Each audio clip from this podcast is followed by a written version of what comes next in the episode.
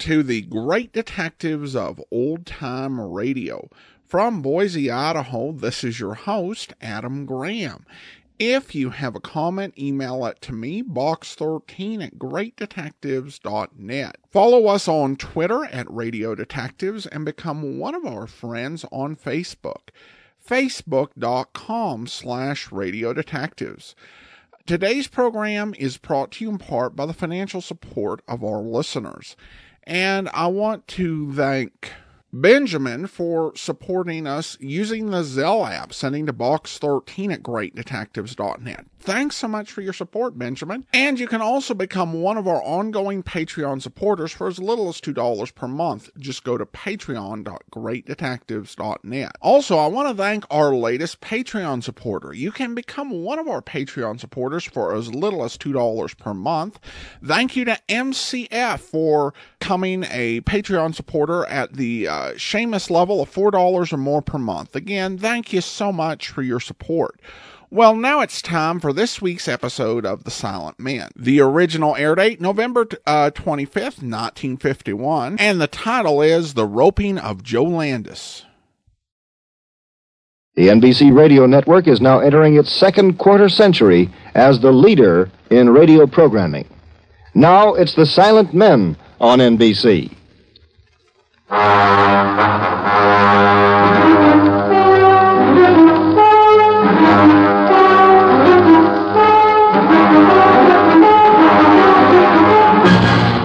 Silent Men, starring Douglas Fairbanks, Jr.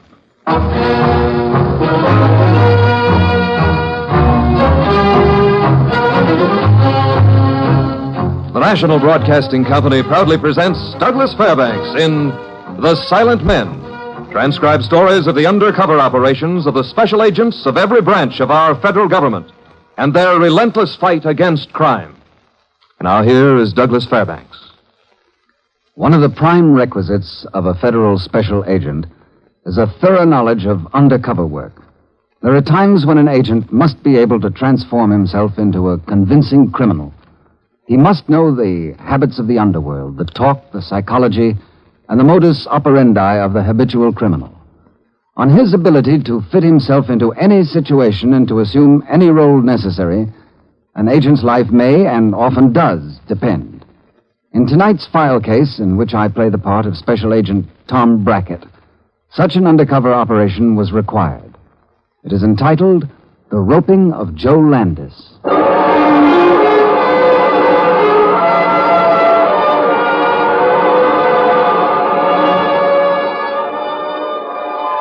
Word had come in from our San Francisco field office of an unusual bargain sale out on the coast. Somebody was selling counterfeit $20 bills for two. As soon as the bills broke, Jim Curtis flew out from Washington. Five weeks later, I received orders to join him. I'd been told that District Chief Mike King would be waiting for me at the airport. He wasn't, so I got to a phone booth.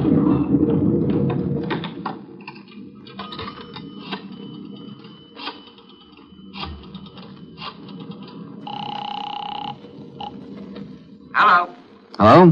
Who is this, please? What number are you calling? Isn't this the federal building? That's right. What department did you want? Is this the department that investigates things for the government? Would you mind stating your name, please? I um, um, just wanted a little information. Yes? It's about money. Counterfeit money. I wanted to know how you can tell if it's being passed. Oh, I see. Hold on a minute. What are you trying to do? Record this conversation? Will you repeat that? I said you're going to record this conversation and then you're going to have this call traced, aren't you? See, who is this, anyway? I can save you the trouble, Chief. I'm calling you from a phone booth at the airport. Where you were supposed to meet me. Brackett! Tom Brackett! you screwball. Get yourself a cab and come on down to the office right away. Right.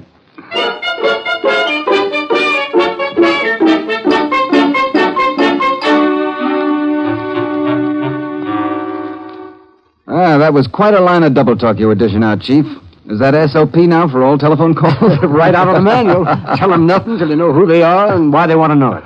Where's Jim Curtis? I thought he'd be here. Yeah, you're meeting him later on. Yeah? No, no. Jim's a working man now. He's gone into the printing supply business. A plant? That's a good way to know a lot of printers and engravers. You think the stuff's being printed here in San Francisco, then, huh? Mm-hmm. Here, you take a look at one of the bills they're passing. Mm hmm. That's pretty good, Chief. The engraver knew his business. That portrait of Jackson's a honey. Uh, the color's a little light, though, especially the green. Yeah, I noticed that. The serial numbers are sloppy. Printed typographically? Yeah, the last two serial numbers and the letter A are blurred on some of the notes. Not all of them.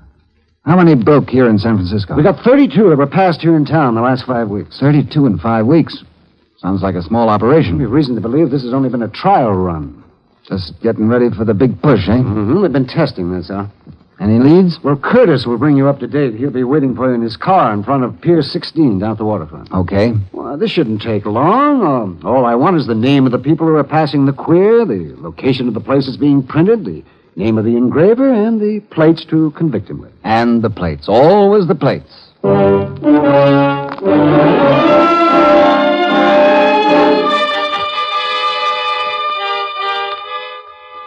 Within an hour, I was heading for my appointment with Jim Curtis. It was damp and foggy as only the San Francisco waterfront can be foggy. Curtis saw me first. Hey, over here, Tom, in the car.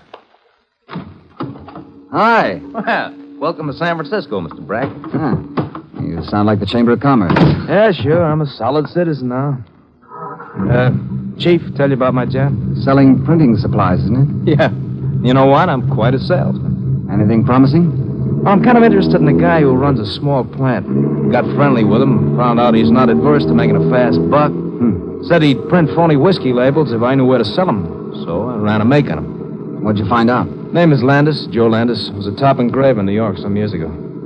Found anything to tie him in with the bad notes? Well, not exactly. He steers away every time I bring the matter up.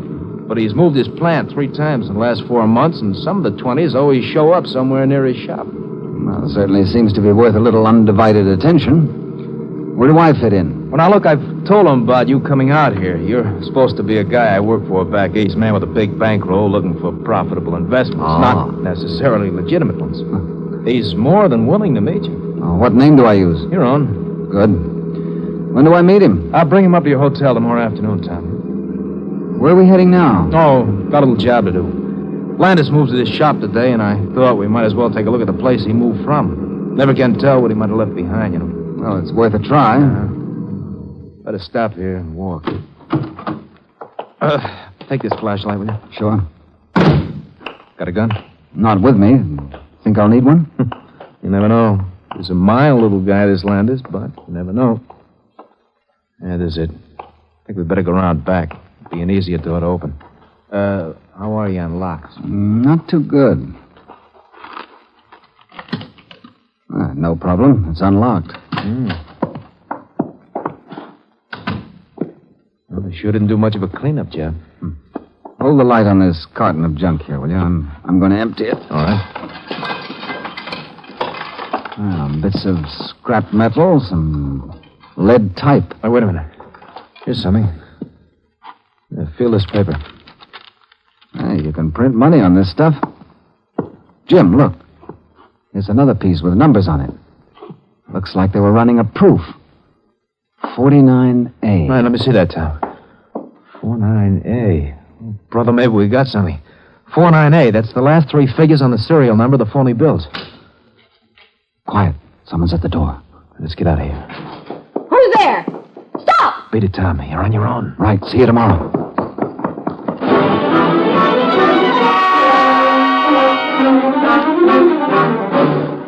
I registered at the Vendome, a downtown hotel that caters to men of dubious occupation. I spent the next couple of hours at the bar downstairs establishing myself as a visiting Easterner who had some money to throw around. The next day, I followed the same procedure. About two o'clock, I went up to my room to change. Shortly after, there was a knock on my door. Who's there? Curtis. Jim Curtis. Jim, nice to see you. Come in. Heard you got in, so I thought I'd come up and say hello. Uh, there's a friend of mine, Tom. Joe Landis. Meet Tom Brackett. Ah, glad to know you, Joe. I'm happy to know you. Sit down, men. I'll fix your drink. Uh, not for me, please. my, my wife insists that I don't drink during the day. Jim? Yeah, sure, I'll have one. I'm still single. Okay. Uh, Joe here is a printer, Tom, and a good one. I told him that uh, most likely you could throw some work his way. Yeah, I can use a good printer. I do good work, Mr. Brackett. Very good work. Here's your drink, Jim. Oh, thanks. Can I talk to you straight, Landis? Uh, yes. You think I'd have brought him up here if you couldn't? I just wanted to be sure. This job I have for you, Landis, is, um, mm, well, a little uh, unorthodox, if you know what I mean. Uh, perhaps I should make myself clear at this point, Mr. Brackett. I'm a printer and engraver, and that's all. So if you have anything in mind that's not good printing practice, I. And I'm afraid Jim here may have given you the wrong impression. What kind of talk is this, Curtis? You know my type of operation. What'd you bring him up here for? I'll get him myself. Joe, you told me. I to... told you nothing. You said your friend might throw some work my way. Well, I need work badly, but not the kind he had in mind. What kind of a steer was this, Jim? You know I don't have time to waste on things like this. Eh, it's nice to have met you, Mr. Brackett, but there's no need for me to stay. My wife is waiting for me. She's a very excitable woman, and if I keep her waiting ten minutes, she... Well, you know the way some women are. Look, Landis, I don't get it. I'll say good afternoon, gentlemen. I must get back. Okay, Landis. Jim, you stay. I want to talk with you. Boy, did you ever louse me up. Well, now, Joe here isn't the only printer in town, Good you know. afternoon. Oh, did that lay an egg? After finding that proof sheet with the serial numbers last night, after him asking me to peddle bootleg whiskey labels for him, he pulled the righteous indignation act. Mm, I don't know. He was watching me pretty closely. Something might have made him suspicious. Why did he come at all? Maybe to look me over. If Landis is our man, he'll be checking up on me. And if he's satisfied, ah, a mountain will come to Mohammed. Okay. See you later, Mohammed.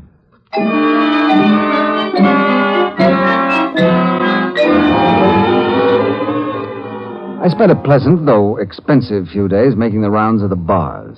I bought a lot of drinks and I talked to a lot of characters. But more important, I established a personality for Tom Brackett, East Coast operator.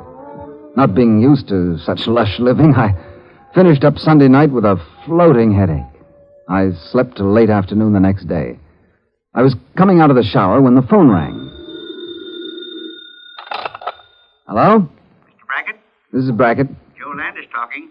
Landis? Oh, yeah, yeah, yeah. The man who was in to see me last week. I'd like to talk with you. I'm here in the hotel. Sure, come on up to my room. I'm downstairs at the bar. How about joining me there? More privacy in my room. Well, if you don't mind, I'd rather you came down. All right. No difference to me. You'll be alone, won't you? All alone.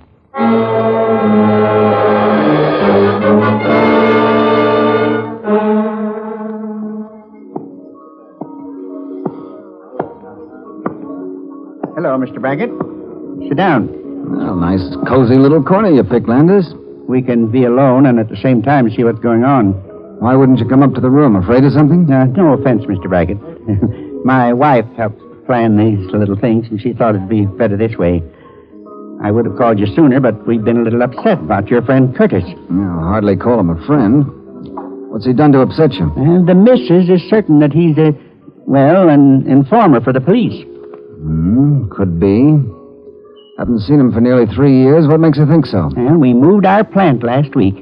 And the next night, my wife went down to see if we'd left anything important behind. When she got there, she surprised a man inside the building. She saw him. It was Jim Curtis. She's positive? Yes. She found something that had dropped out of his pocket. Absolute identification. When was this? Night before we came to see you. That's why I wouldn't talk in front of him. Well, good idea. I'll check on him. If what you say is true, well. I uh, understand that you're looking for investment. That's right. And that you have the necessary cash to close a deal that looks good to you. Let's cut out the oratory, Landis. What's on your mind? Well, it's this way. Supposing I had some friends, very clever ones, who could turn out an excellent copy of a $20 bill. I'd like to see one so I could judge for myself. Supposing you could buy these bills for $10 a hundred. I'd still want to see the stuff. Reach under the table. What? You have it? Yeah. Careful how you hold it. Don't let it be seen. Hmm. Well, your friends aren't as clever as you think. Colors are too light. Serial numbers too heavy. Last two numbers and the A are out of line. They passed more than 70 of these with no trouble. This queer would have to be taken out of the country, maybe Mexico. If I handle this stuff at all, it's as a dealer. Uh, my friends would be very amenable to this. However, I would have to discuss our little talk with them.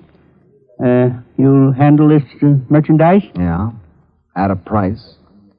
I'll keep this sample. Oh, no, no, no, no, no. Gladys, uh, that's my wife. She wouldn't think of it. All right, all right. But tell your friends I don't buy till I see all of it. And the plates, too.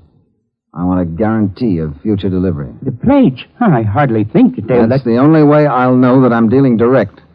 I'm not interested in working through jobbers. Uh, I'll tell them. And uh, you take care of Curtis? I'll do a little checking first. If you're right. Good.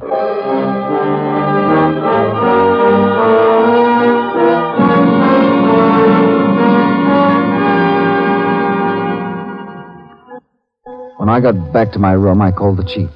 He arranged a meeting that night between Curtis, myself, and him at Golden Gate Park. I took a roundabout route, checking carefully to see that I wasn't being followed. I found them there, sitting on a bench. Hi, Chief. Move over. How does it feel to be one of the most publicized crooks that's hit San Francisco in a good many years? Oh, it's paid off. There's no doubt that Landis checked on me before he made the contact. Uh, he must have. All right, let's have it. There's someone else in it with him, too. Sounds like a small operation. I gather his wife knows about it and is more than a little nervous about the whole thing. Well, maybe we can prescribe a sedative. Uh, did you get to see one of the bills? Yeah, yeah, but he wouldn't let me keep it. When did you see him again? He said he'd call me.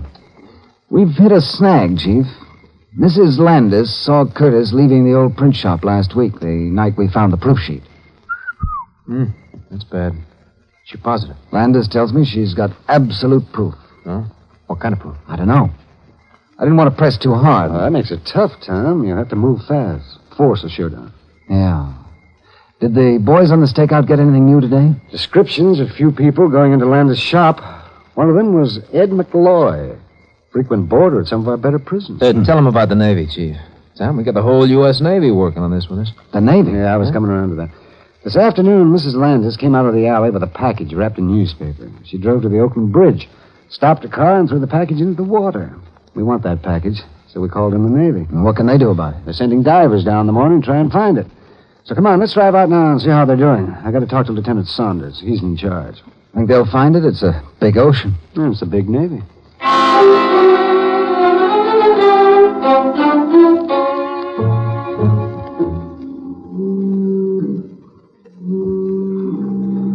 Glad you got here, Chief. Just got word from meteorological boys. They've marked off five areas in which the package might be found. Well, I'll be... how in the world did they figure that out, Lieutenant? Sort of naval magic, you might call it. Huh. We have the spot from which it was dropped. They've taken the estimated weight of the package, the wind velocity, speed of the ocean currents, and the topography of the ocean bottom. And they added, subtracted, and multiplied, and the answer is five areas to search. Yes. Can't say that I anticipate success, Mr. King, but my divers can use the practice. Well, when will you know? Late tomorrow afternoon. Should be finished by then. Um, one thing, Chief. Yes, Tom. On what did you base the estimated weight of the package? On the weight of a set of zinc plates. That's what I think the lady was anxious to get rid of. And as I told you. We know. You, want those plates.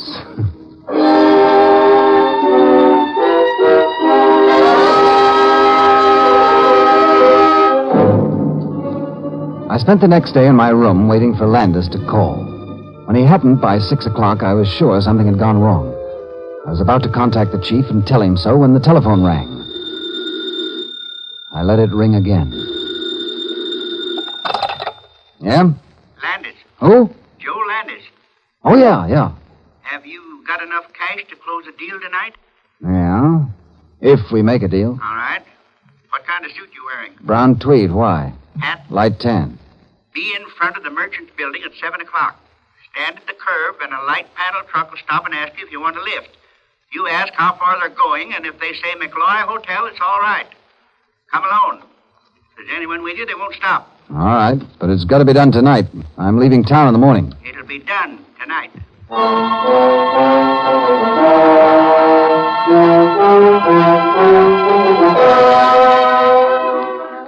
I stood in front of the merchant's building and waited. The climax was shaping up, and I felt the tingling excitement that always hits me when I get close to the final big play. It's an excitement that has a little fear in it, too. I reminded myself that Joe Landis, for all his pleasant face and soft talk, could and would use a gun if he had to. Ed McCloy picked me up as scheduled and drove me to a little print shop on 10th. You made it all right? Joe, I don't like this. Oh, Mr. Brackett, this is my wife. Hmm, How do you do? Always work this late, Joe? Uh, some handbills to get out. Grocery store on the corner. Weekend specials. You can finish that later. Shut it off, Joe. I look better if the press was working while we talk. Just in case someone. Turn the thing off. We're all right. What did we need this for, Joe? Lots of printers make good livings. Just Joe, tell her to keep quiet, will you? Now turn the thing off. Baby, you've got to stop worrying. Let's get down to business. All right. Joe tells me you're interested in a hundred grand. Yeah, at a price. Let's see him. don't do it, Joe. I got a feeling about this, a bad feeling. It's just, just driving me crazy. We'll burn it. Burn it all This up. woman of yours gives me the willies, We've Joe. got to have the money. They're, they pull me in for writing bad checks. We've got to do it. You go home and wait for Joe, Gladys. We don't need you. I stay with Joe. Uh, let her be. All right. Brackett, you ready to buy tonight? That's what I'm here for, isn't it? What was Jim Curtis doing in our shop? That's what I want to know. Brackett said he'll handle Curtis Gladys. Now stop thinking about it. Just give me the proof he was there, and hmm. I. Gladys picked this up off the floor. Must have fallen out of his pocket. Now, let's see it. Huh. Let me keep this. I can make good use of it. I don't know. Should I, Ed? Give it to him. All right, now about this deal. I want to see the money. All of it. It's hidden in the back room. Come on, let's go.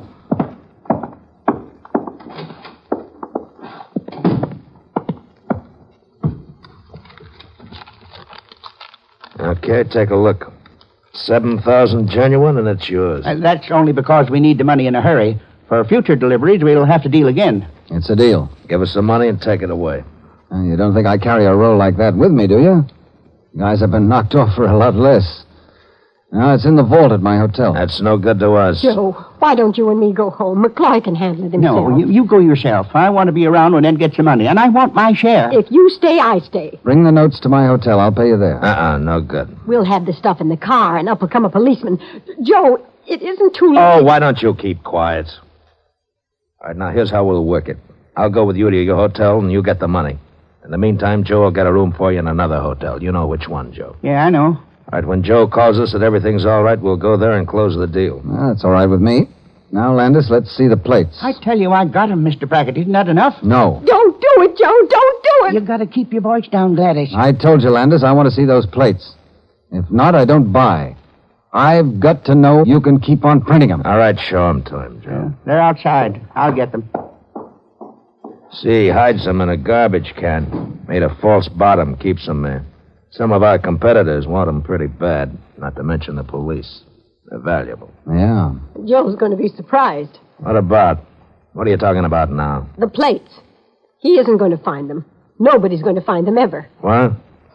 Where are they? Where'd you put them? Tell me or I'll... We'll sell this bunch. Then we're through. Joe's a good engraver. He doesn't need this kind of work. You got him into this. Where are those plates? A plates? place where they'll do us no harm. At the bottom of the Pacific Ocean.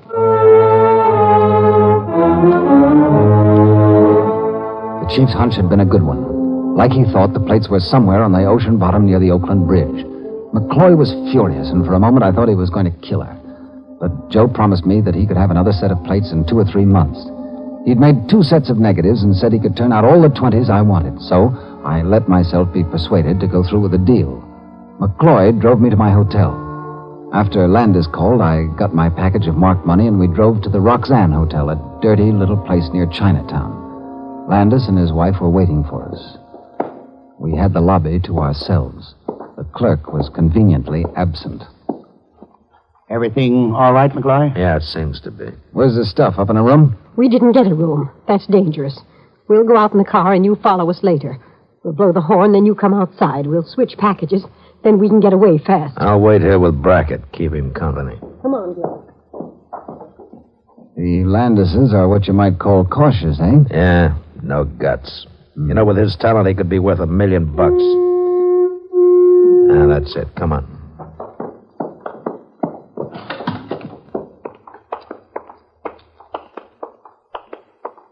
I'll get in the car, too. Take the money. Quick. I'll take that carton first. All right, here it is. Now the money. That man coming this way. It's that Curtis. Come on. Here's the money. It's all in this envelope. There's another man with him now. All right, step on it, Joe. Hiya, Joe, Mrs. Landis. Uh, we're in a hurry, Jim. Get out of the car, all of you. Special agent, federal government. He's he's got a gun. Chloe, I'll take your gun. Hand it over. Thanks. I get them out of the car, Tom. There's See, it's just like I said, Joe. You laughed at me. I'm sorry, baby. I, I shouldn't have laughed. All right, come along, folks. My boss wants to meet you downtown.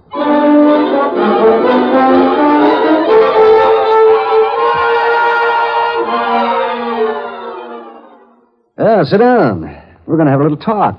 Don't you say anything, Joe. Nothing at all. You better let us go, mister. We know our constitutional rights. Will you quote me the passage that gives you the right to process, manufacture, and distribute counterfeit money? My husband's a printer. He rented his shop to Mr. McCloy. What he did there, we don't know. Oh, that's interesting. And you've never met Special Agent Tom Brackett before, huh? Never saw him in my life till he walked over to the car. And you, McCloy, what have you got for us in the way of a yarn? Me? I'm stupid. I know when I've had it. Well, back to you, Mrs. Landis. Our information is quite complete. Now, here's the way it reads Joe Landis, one of the country's top engravers, designed and created a set of zinc plates for the manufacture of spurious $20 bills. Joe never saw any plates, let alone design them. Well, a man of your husband's skill, Mrs. Landis, makes identification positive. You've got no plates, so you can't prove it. We've got the man you brought in to fix your offset press when it broke down. He saw a reverse plate of the bill on it when he was doing his work. And we've got the woman who was passing the bills for you. We don't know what you're talking about. Without the plates. The plates. They all know the importance of the plates. Mrs. Landis, I have news for you. I've got the plates. I don't believe it. Joe. Ask Lieutenant Saunders to come in, mister.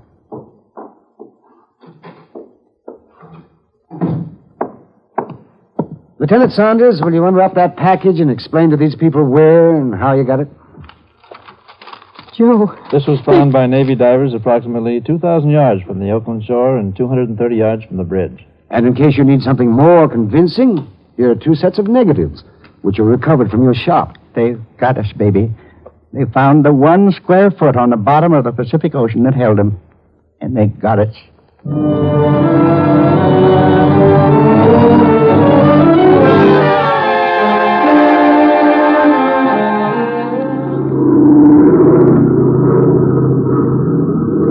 By 10 o'clock the following night, Curtis and I were on a plane heading east. What are you thinking about, Tom? Joe Landis. Guy with his talent could make top wages, yet he preferred to work nearly two years on those plates, half starving while he was doing it. Why? Oh, I don't know. Maybe to prove that he's smarter than dumb clucks like us. Only you know something they never do. Nice, mild mannered fella like him. Why?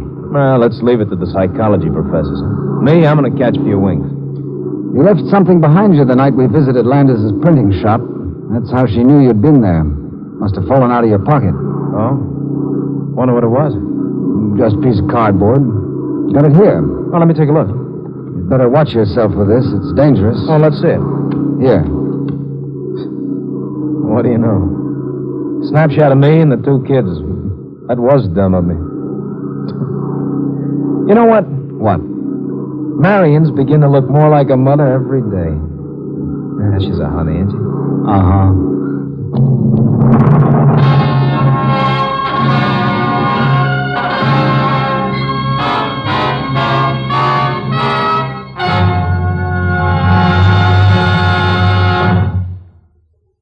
is Douglas Fairbanks again. The roping of Joe Landis closes another chapter in the distinguished chronicle of our silent men, the special agents of all branches of our federal government who daily risk their lives to protect the lives of all of us. Next week, we will tell you a story involving income tax evasion and wholesale murder in the file case entitled Death and Taxes, another venture undertaken for our protection by the Silent Men. The Silent Men is produced and directed by Warren Lewis. Tonight's case was written by Lewis and Rusoff and transcribed in Hollywood. Only the names and places were fictional. Douglas Fairbanks may currently be seen in the motion picture Mr. Drake's Duck. Now, here again is Mr. Fairbanks. Ladies and gentlemen, in the last two years, two million out of the ten million civilian refugees in Korea have died of exposure or action of war. Please send any usable spare clothing and or blankets to American Relief for Korea, ARK, to Maspeth, Long Island, New York, or to St. Louis, Missouri, or Oakland, California. Please, and thank you.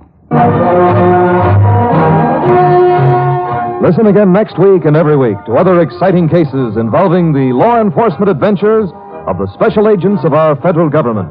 For they are the silent men.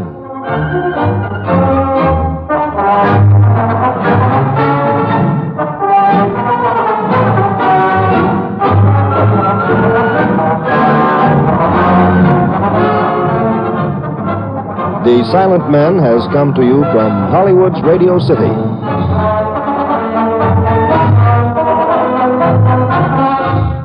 Now it's Tin Pan Valley on NBC. Welcome back. This is an interesting episode just because you did have the situation where uh, the wife was just trying to save her husband from himself and from this entire thing. So the federal agents really had to uh, outwit her. And his is a case where you do feel a little bit of sympathy with the person who they uh, caught in uh, Joe Landis, in that he got into trouble, got in over his head, and turned to this l- illegal activity in order to try to uh, claw his way out. I think there were a lot of dramas at this time, and the person who did it uh, did not tend to get any slackness, you know, in this time period. I think the message that the programs were going for was here is this nice, sympathetic guy who crossed the line, and the law came down on him like a ton of bricks. If you get into trouble, don't go out and do like him and think you're going to get away. The government, particularly the federal government, has resources that you can't even think of, and they will bring you to justice, and you will end up in prison for your trouble.